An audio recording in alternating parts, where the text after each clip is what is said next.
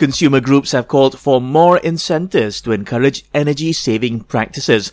Fomca says this includes the continuation of the Save 4.0 program, which offers rebates for the purchase of energy efficient appliances. It told the NST the government should also step up efforts to raise awareness about efficient electricity use.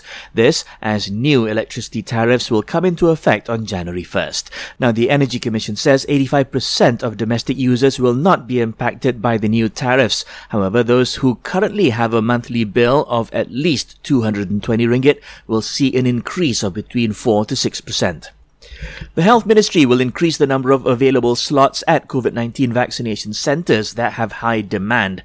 It says it's studying vaccine appointment trends to determine which vaccination centres need to have more slots. Its minister adds people can walk in at vaccination centres listed in MySejahtera, but vaccinations are determined on a first come first served basis.